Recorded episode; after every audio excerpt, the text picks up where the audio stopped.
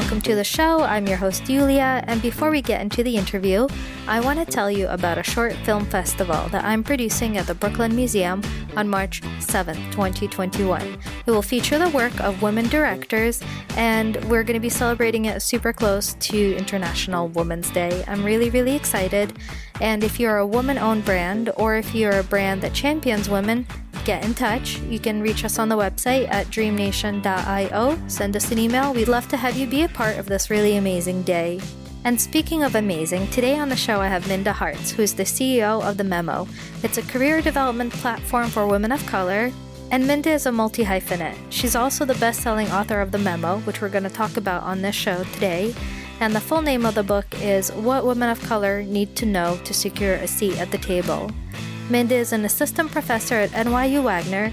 She has been featured on MSNBC's Morning Joe, Fast Company, The Guardian, and Time Magazine. She frequently speaks at companies like Microsoft, Levi's, Google, and Bloomberg on topics such as leadership, managing diverse teams, and self-advocacy. She also hosts a weekly podcast called Secure the Seat. I'm super excited to bring you this interview, and I hope you enjoy the show. Have a great day. Minda, thank you so much for being on the show. Thank you for having me. Excited to be here. I am so excited that I met you. We met through Bustle. We did a panel together, and I thought you were really awesome. And then your book came out, and then you started doing your podcast. And I was like, yes, this woman is awesome, and she's kicking butt, and we need to have a podcast. And we're doing it. Yes. Well, thank you for, it's such a pleasure to meet you, and you've really amplified important voices and stories. So thank you for your advocacy as well.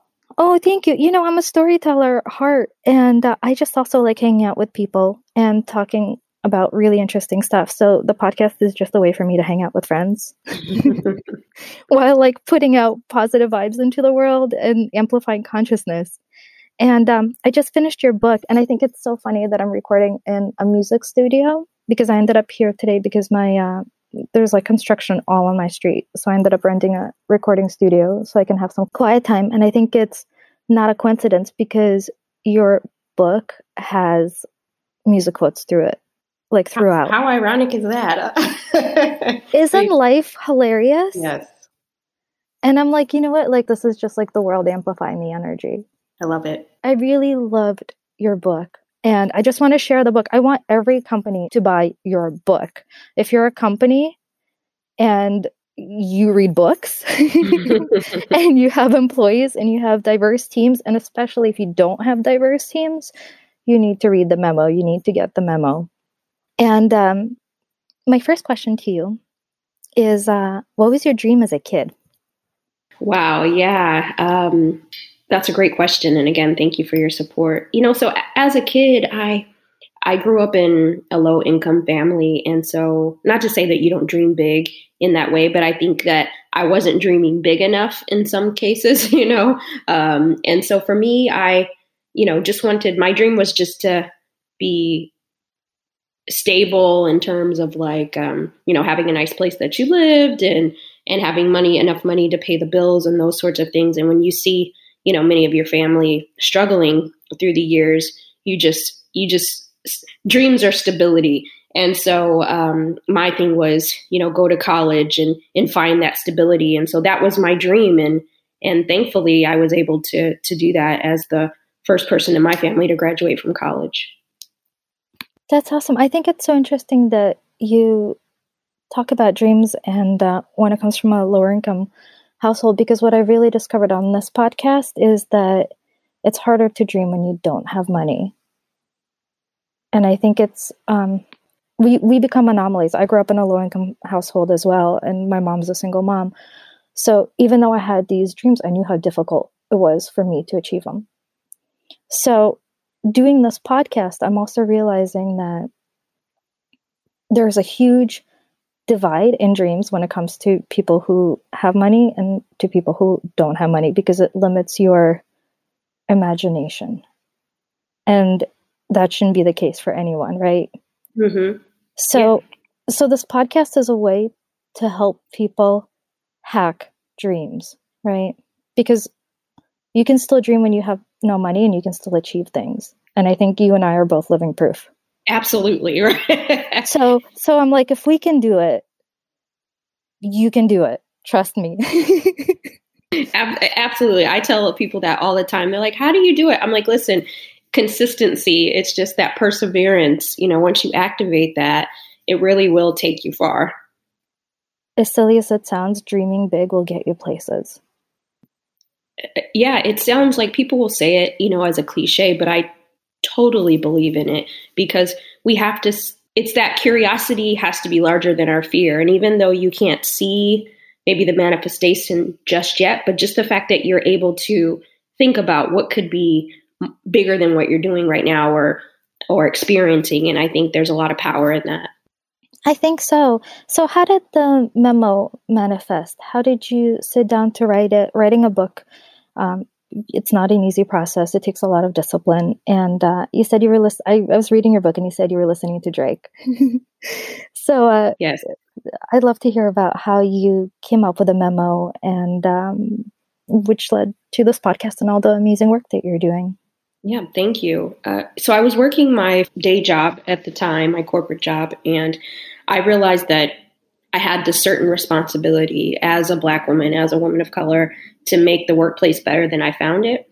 And I wasn't sure what that looked like, but I thought that, let me start writing about these experiences on a weekly blog. And that's what started the memo. I was on the train from Washington, D.C. on a business trip back to New York City to my house, and through my earbuds came this Drake song, Trophies, and there's a line that says, "Did y'all boys not get the memo?" And it just smacked me really hard, kind of in the gut, like, wow, you know, corporate America, people have not gotten the memo that just because we all show up to the same place every day, we don't all experience the workplace the same, and we don't have the same opportunities, you know, and there needs to be some conversation around that. And that was in 2015, but my book didn't come out till 2019, so it took some various iterations of the business and just my courage to speak out on certain things that had been traditionally, historically taboo, and just continue to dream bigger as each iteration of my journey increased. Yeah. You know, it's interesting to use the word taboo, right? Because there's so many people say, bring your whole self to work, but what does that really mean for everyone? Yeah. Whose version are we talking about? Right. Whose version? And, you know, I look at a lot of diversity initiatives. Again, what version are you allowed to show up as? And that is such a conversation that sticks with me. Because all of us are so much more than what we bring to work. Absolutely. So how do we create that space? And it's not about diversity departments accommodating our cultures. It's about how do you accommodate a whole entire person? Yeah, it's a lot bigger. I'm glad you made that distinction, because I think oftentimes people are think, we have the diversity and inclusion department, we have the chief diversity officer. And yes, that is great. But it's kind of like that. Yes. And right. You need this, but you also need a culture. It's people who harm people. Right. So it's how do we close this empathy gap for everyone at work so that you see me just as valuable as someone who looks like you, right? Or someone who identifies with you. So once we have these conversations to say, yes, there are many differences that each of us show up as, but how do we accommodate being human to each other, right? And I think somewhere along the line, the empathy has been taken out of diversity, right? It's not just getting a bunch of multicultural people in the room and go work, John, you know, go work, Susie. It's about how can you get the most out of your talent? And in order to do that, you have to understand their intersections, their stories. Yes, and you have to understand cultures, and it's almost like a whole entire separate conversation because there's so much to digest there. Because I think in a way at work, there's so much work that needs to be done, but there's so much that everyone can bring to their job on top of just their skills, which is their emotional intelligence, right? I think when you're culturally diverse, you have a lot more insight. Whenever I go into an agency, I bring my insight of an immigrant and I see things from a totally different perspective. But again, there has to be space where you can input that advice. It's kind of like the Olay ad. The Olay ad came out and people are like, it was produced by a woman-run agency, which is in-house for Olay. And it has Lilly Singh and it has the other woman, I forget her name. And but again, they wrote in something that said, what does this button do? Or just the typical thing that, like, if there's a man writing a script, they'll put in a question for a woman. They won't have her knowledge. It's always like, oh, what does this do? What's going to happen next? And again, if there was more diversity on the team, being a whole entire woman-run agency as well, you still need diversity within that diversity. Yeah, absolutely. Another good one that there was a prominent bookseller that put out a Black History Month ad, and instead of highlighting the voices of Black authors, they changed the covers of books written by white men and women to have brown skin. Oh, no. And it's well-intentioned, I'm sure, right? But when you don't have that emotional intelligence, you don't have that cultural competency, you would know that this is actually more harm than you set out to do, right? But you're like, what? We tried, we meant well, but meaning well is not going to lend us a better future for work. Yes, it's so true. And there's so many questions, right? And when it comes to work, what's your advice for advocating for oneself? Yeah, I think self-advocacy, regardless of how you identify, is one of the most, in my opinion, the most important tool you could ever have. Because once your voice is silenced, you no longer can advocate for yourself in the way that you might need to and that others aren't thinking about you in. And so I think even with women of color, Black women, and women, period, we have been conditioned not to speak up, or if you do, then you're viewed as, aggressive or and I think that we have to take back our power and our voice. And many of us do that well, but then there's some of us that are very, scared to lean into that. And so I think that self-advocacy is important because we have to articulate our value and quantify our worth and ask for what we want, because the reality is our managers, the powers that be, they have so many other things on their plate that they're not always thinking about our success at work and how to advance us, because they're thinking about themselves or they're thinking about people they mentor and all these other things. And so I think it's really important for us to those small acts of courage to say, maybe I'm not able to advocate every single day of the week, but the things that really matter to me in my career, I'm not going to leave it in the hands of anybody else. I have to be on the forefront of my career. And so I think giving ourselves that permission to speak up on the things that we want, because we've worked too hard to lean out now. Yes. There was a really great piece of advice in your book that said, schedule a time every 2 weeks with your manager to sit down and talk about your goals.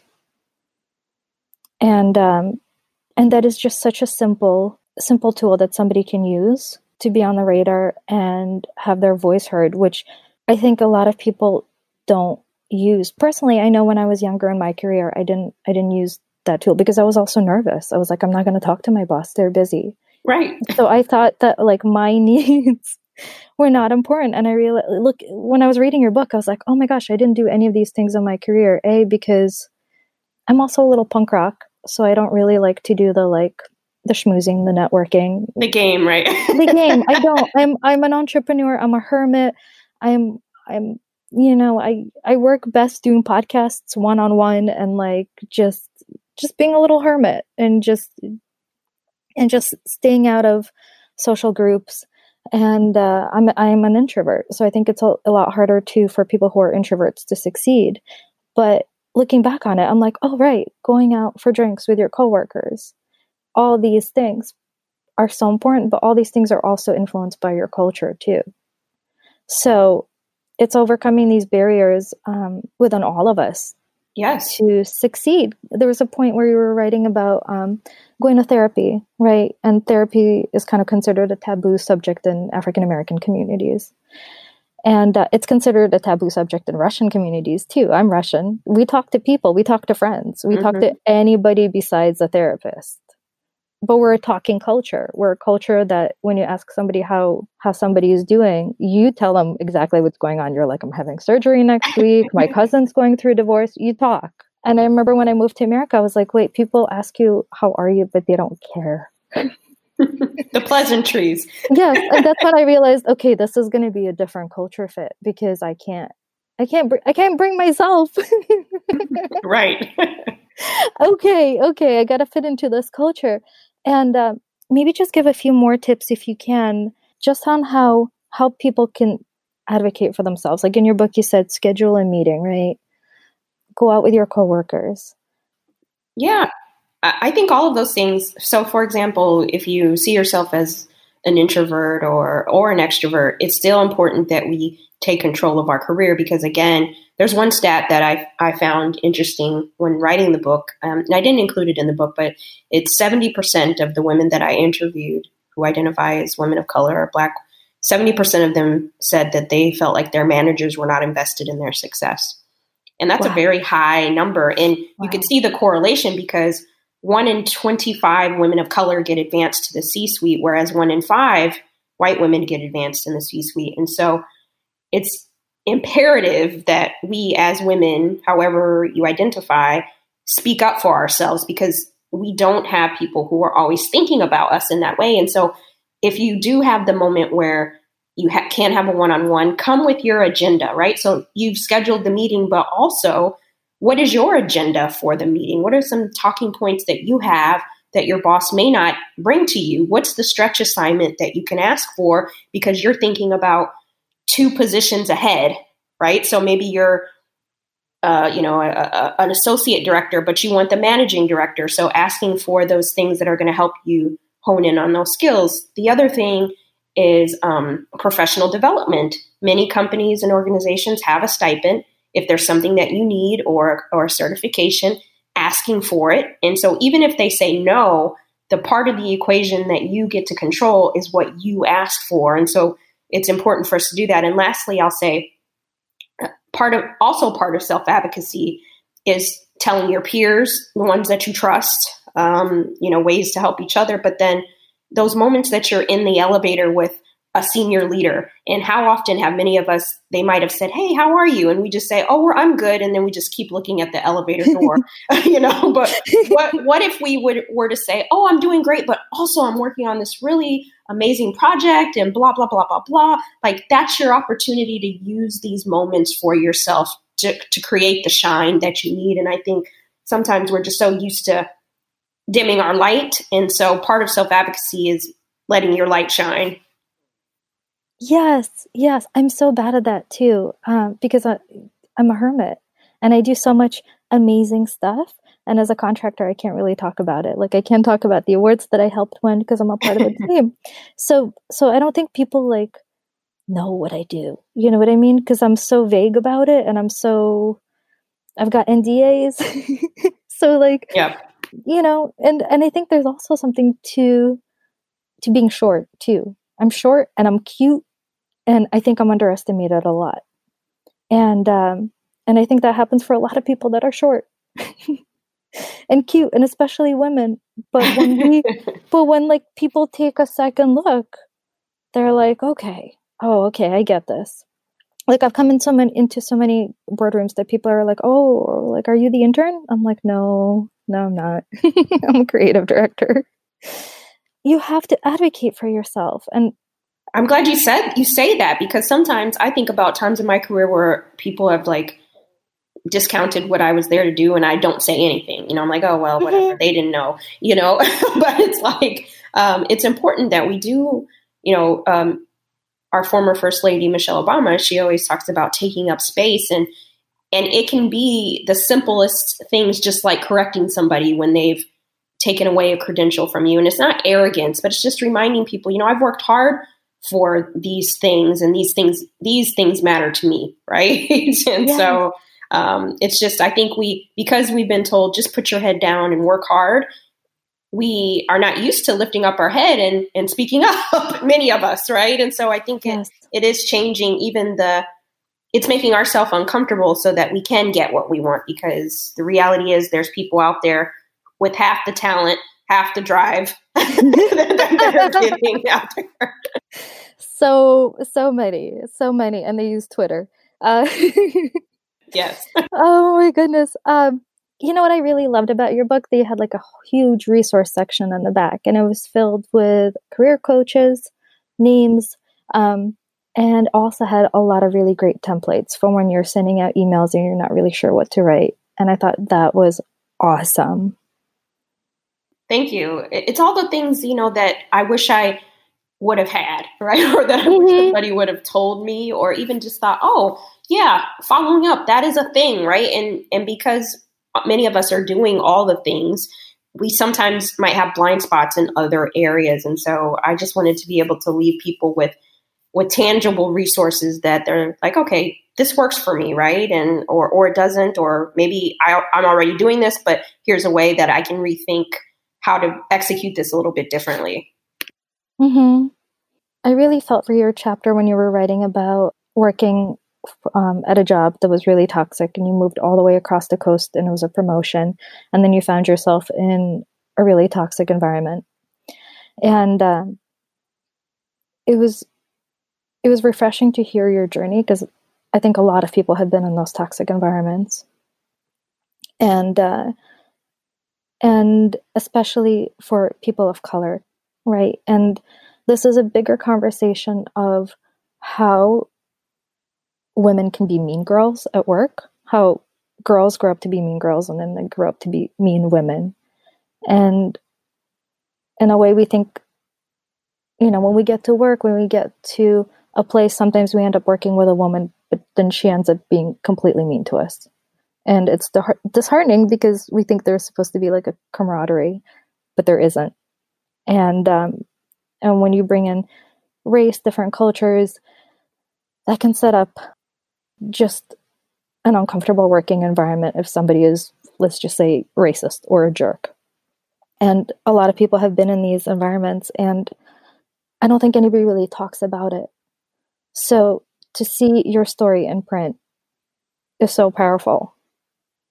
Thank you. It was the hardest chapter to write, actually, even to record. And even though that story that I wrote about happened, 7 years ago, when I read it out loud, or when I went to record it for the audio book, I didn't realize that I still needed time to heal from that situation, that it still hurt, even though I had tried to push it aside. And one thing that I'll say is, I have so many men and women, women of color, but then those who don't identify that way, that read the story, just like you said, and they can put themselves in a similar situation because they were there too, right? They had a toxic work environment. And I think me being vulnerable and telling that story is how we close the empathy gap, right? So some people who would say, oh, that's not a racist situation, that's just blah, blah, blah, when I might just say, oh, I had a racist, toxic environment that I was working in. But when someone reads the story and they can see you in the narrative and see yourself, it's like, I think it's a different emotion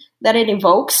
And I wanted to really be intentional about, letting people know that these things happen. And I think, to your point, we don't talk about them. And then these offenders keep continuing the toxicity, right? But if we don't speak out on these things or remind us that we don't have to make this work, we can find another space, because we should center ourselves in and be able to thrive at work. And I think sometimes we just need to be reminded of that. Yes. But it's also about not letting mean girls win.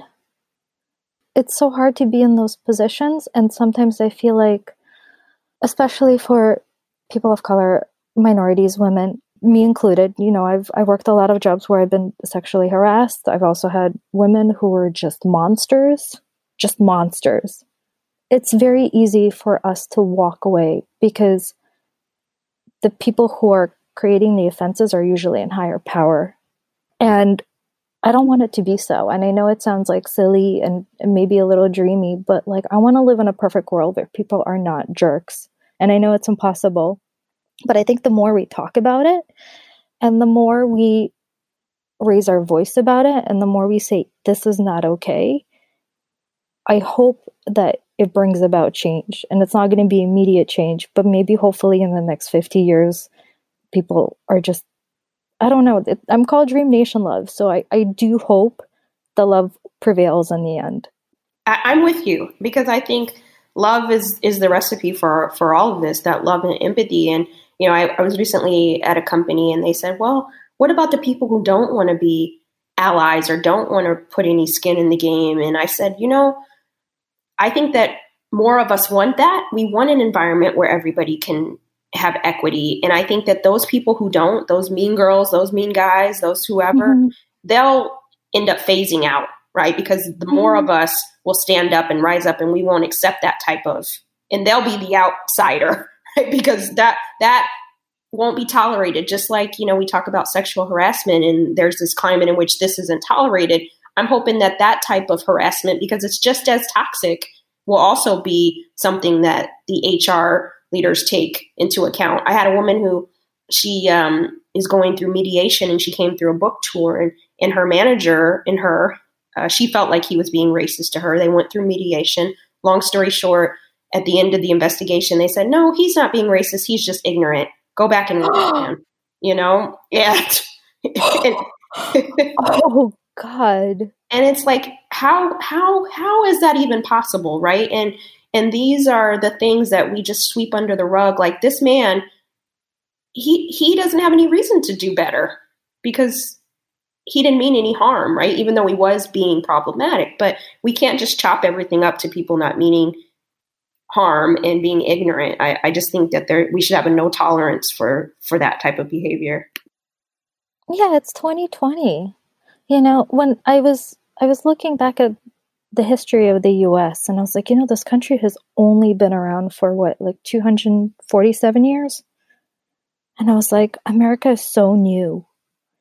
And there's so much change that happened in the last 60 years, right? You were in, you posted a picture of sitting next to Rosa Parks, who is like one of my heroes, in front of the bus yesterday. I was like, segregation only happened like in the 60s. Mm-hmm. It's only been 100 years. So even though as a culture, we're so focused on unity and multiculturalism, but there are a lot of parts of the U.S. that have not progressed yet.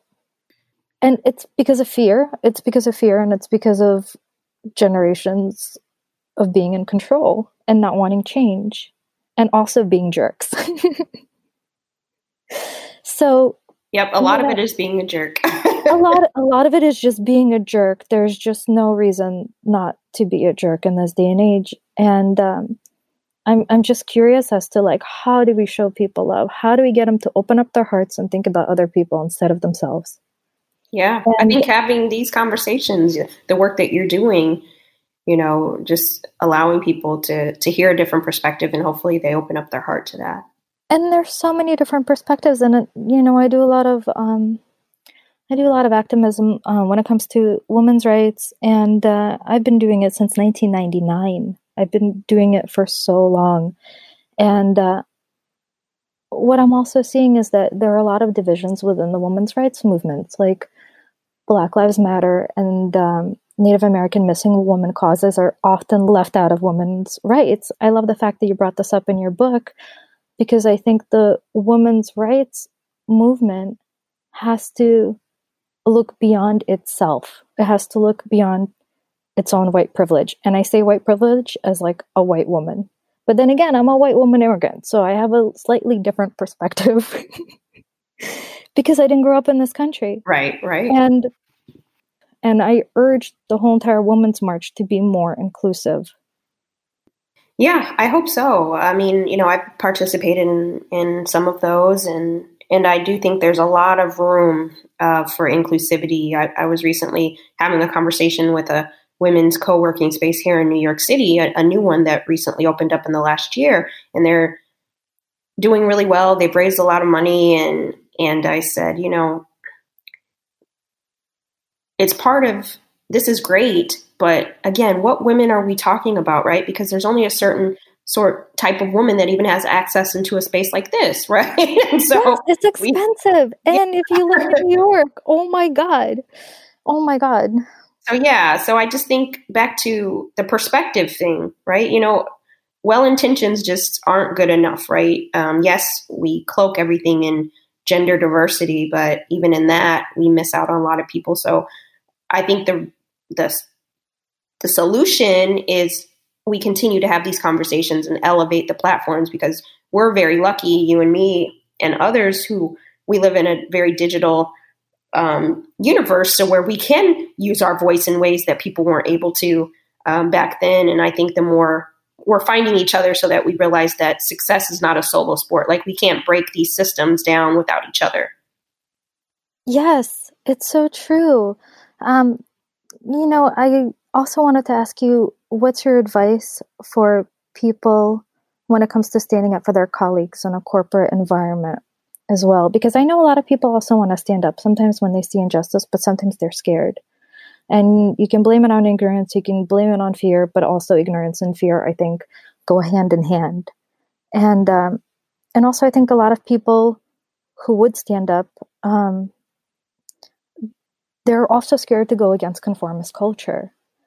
It takes courage to stand up. It takes courage to stand up for yourself. It takes courage to stand up for somebody else.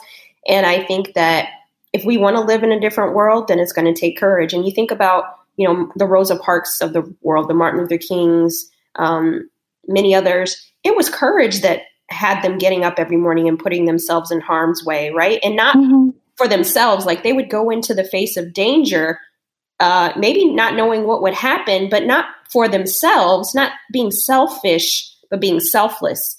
And they did it for all of us, right? And I think we have to think about advocacy in the sense of, how are we helping the next generation to come behind us? Are we leaving this toxic workplace for them to just come and experience it the same way we did? Or are we going to change the system now so that they are direct beneficiaries of a better culture, right? And so that's the way I look at it. And even in these senses, like the other day, I was at a really prominent company giving a talk, and it was some of the firm's family, you know, the heirs were even in the audience. And I asked myself, okay, Minda, are you really going to say the things that you really need to say? Are you going to water it down because of who's in the audience, right?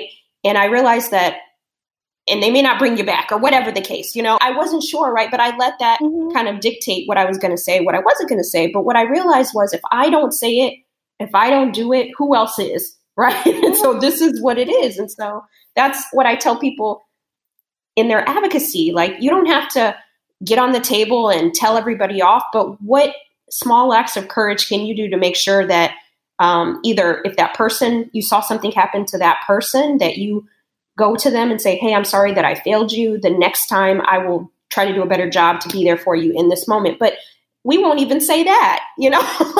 So, yeah. Well, you know, you had a really great term in the book, and it really stuck with me. You called it being a corporate Copernic, you know, where you risk standing up for people, you risk standing up for your values, but you also risk the repercussions. And a lot of people are so scared, but I think all of us just need to Copernic it.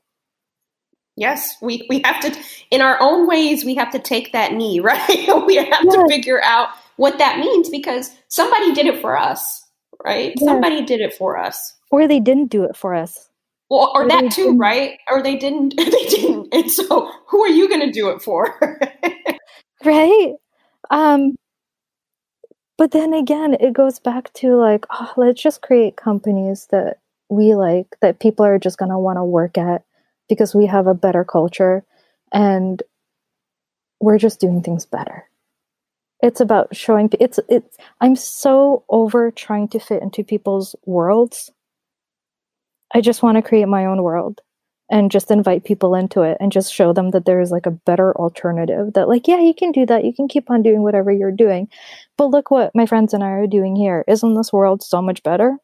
Absolutely. Don't you just want to play like in our sandpit instead because we're nice? Yeah. It's amazing. And there's so much to be said about just working in a corporate environment and really finding your home, and the kind of narratives that are allowed in the corporate world, right? Like, what, going back to you giving a speech and their heirs being in the audience, right? Because I think when you read presentation books, corporate books, everything says, know your audience, right? Know your audience, cater to your audience. But there comes a point where you have to speak beyond the audience and you have to enlighten them in a weird way, right? Maybe, no, enlightenment is not the right word, right? But you have to open their eyes to beyond their bubble. Mm-hmm. And I think it's really easy when you're in a company, especially if the company is not diverse, to just be in your little bubble of your company and your little bubble of home and not go to other bubbles. Yeah. And other bubbles are awesome. They have got like amazing people and amazing food, but we don't have the spaces where people can connect. I think New York is really different. I think suburban cities are really different because New York is amazing, right? We have a huge mix of cultures and everybody mm-hmm. is just one. But when it comes to other places, it's really hard to find that diversity. So how can we create it? I hope that my podcast creates it, where somebody who's living, you know, in a really rural place, they can't get somewhere and they feel alone, but they know they can tune in and hear a voice and they can hear these discussions. Yes. Keep doing the work because this is important. And that's how we do it, right? Some people mm-hmm. say, well, I'm not famous and I don't have influence, but each of us is a leader and each of us has influence. If you influence one other person to think a little bit differently or to lean into their courage a little bit more, then we've helped one more person join the team of making this place a more lovable place to live and be. Yeah. You know, it's about inclusion. And what I think is really funny these days is that like people are really going after the word diversity. They're like, no, you can't use the word diversity because it doesn't describe people. And everybody has to be using the word inclusion. And I'm like, oh my gosh, now the definition of diversity is being modified to like, to whoever is, just everything is being modified, right? And like, what narratives are we being allowed? Like, what is the policing that is going on? Because it's like these narratives are happening, but then they start being policed and then the conversations get tighter. And that comes out of, you know, the Me Too movement and everything else. It's like we're taking 5 steps back. Mm-hmm. And I want to create spaces that are really, really inclusive and diverse too. Yeah. We need them. Mm-hmm. And I think that, again, going back to just using your voice and then it activates someone else's voice. And you think about even a book like The Memo, it was something that I was scared to write, you know, I was like, I wish somebody else would come along and write this book. But it's one of those things that we definitely have to push aside our caution and lean into our courage. And that's the only way that we change the dynamics. And we can't be afraid to have courageous conversations and crucial conversations. But on the flip side, we can't afford not to be courageous listeners, because if you're not used to hearing some of these things, it might feel uncomfortable, but that's the only way that we're going to move the needle any. # courageous listening, # courageous conversation. And I love that. You know, my brain thinks in advertising mode and I'm like, you know, it's so interesting to start these courageous conversations on the internet. And I think Facebook and Instagram and all these places are such wonderful places to connect and have these discussions, which aren't really being had. Like Twitter is just like a shouting match that people don't listen to each other and everybody is in their bubble. And I just want people to come out of their bubble and visit other people's bubbles and like hang out. Yeah. And go to people's houses, go have dinner, go hang out, go dancing together, get to know people outside of work, get to know people as people. As people. Like, we're all people. That's what it all boils down to is we all are human beings, right? We all have feelings. And it's like, okay, get to know each other. If you know me, you're not going to care too much about me if you only talk to me when we both get paper out of the printer. You know what I mean? Like we have to. So, yeah. Yes. I can talk about this for hours, right? Because I'll have friends that are like, really white. And I'm like, you do you have any friends? They're like, oh, I have like two friends. I'm like, have you ever been to their house? Like, have you ever dated a person of color? Yeah. Like, if again, to your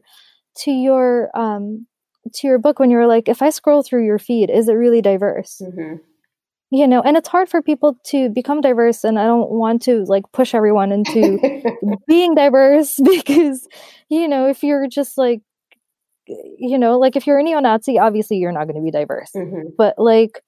But you know what? Maybe come have dinner somewhere else and come hang out and like go to a different part of town. You know what I mean? Go to a different party. Like, the Nazi party is not a fun party. There's no party. Go have brunch in Harlem if you never go to Harlem. You know, like, if you never, and if you live in Harlem and you never go to Tribeca, like, go have brunch in Tribeca. Like, we have to get in other people's spaces so that we can understand culture, you know, experiences. Yes. And it's such a different conversation too. But I will also want to ask you, what's your dream as an adult? I'm still dreaming. I'm still dreaming. And right now I'm living my dream. You know, I wanted to be able to put out content that would be impactful, that would be life-changing. And I do believe that because of this book, it will signal to the publishers that content, diverse content, is important, and diverse storytellers are, we have an audience for this. And so I'm excited about what the future of work looks like when we center ourselves. I love your shirt too. Yeah, somebody sent it to me. The company, Consciously Unbiased, they sent me a message and said, "Can we send you one of our shirts?" And I said, "Yes, you can."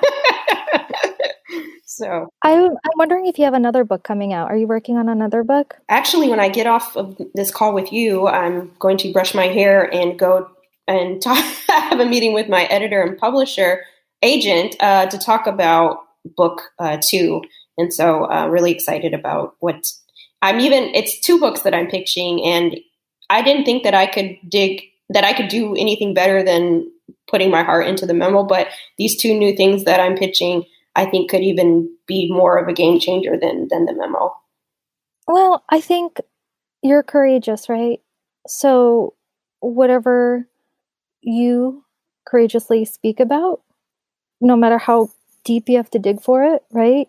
It's going to be something that people have not heard before, because it's you and it's from your perspective. Thank you. And I can't wait to read it. I really loved your book. I didn't do enough music references for this, but I'm a huge music fiend. Like, I just know so much about music, so many stories. And when it comes to diversity, right? People are so stuck in their bubbles, right? Yeah. Like, I'm like, I can quote MOP lyrics. Like, I hung out with MOP one day. Yeah. And even for me, like, I laugh. I tell people, you know, when you go out to happy hour, get you a karaoke song, you know, pour some sugar on me, you know, there's all these different things. Like, we just, you know, I think people of color, we've been forced to be diverse. Like, we have to be diverse. Like, there's no other way that we can live in this world without like walking in a diverse type of lens. And I think that we just want people to do that as well, you know? Yes. You know, I had a friend come over and she's like, "You're listening to Dolly Parton? I didn't think you were." I'm like, why would I not be into Dolly Parton? Like, if it's good music, I'm going to be listening to it. I just want people to connect and hang out and dance and have a good time and just not be jerks. Yes. Well, I think you have to put out a shirt that just has like a jerk face in there and it has a line through it. Don't be a jerk.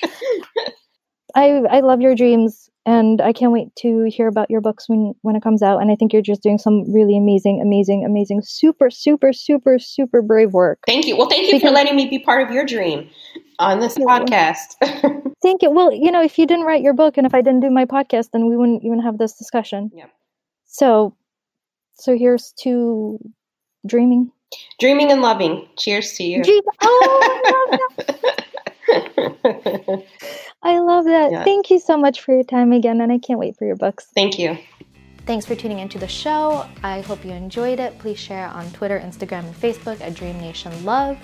It's not Dream Nation Podcast, it's Dream Nation Love, because I think my single mission in life is to teach people how to love a little bit more, and together we can save the world. So it's Dream Nation Love. Share it with your friends. Have a great day, and go out and make the world a better place.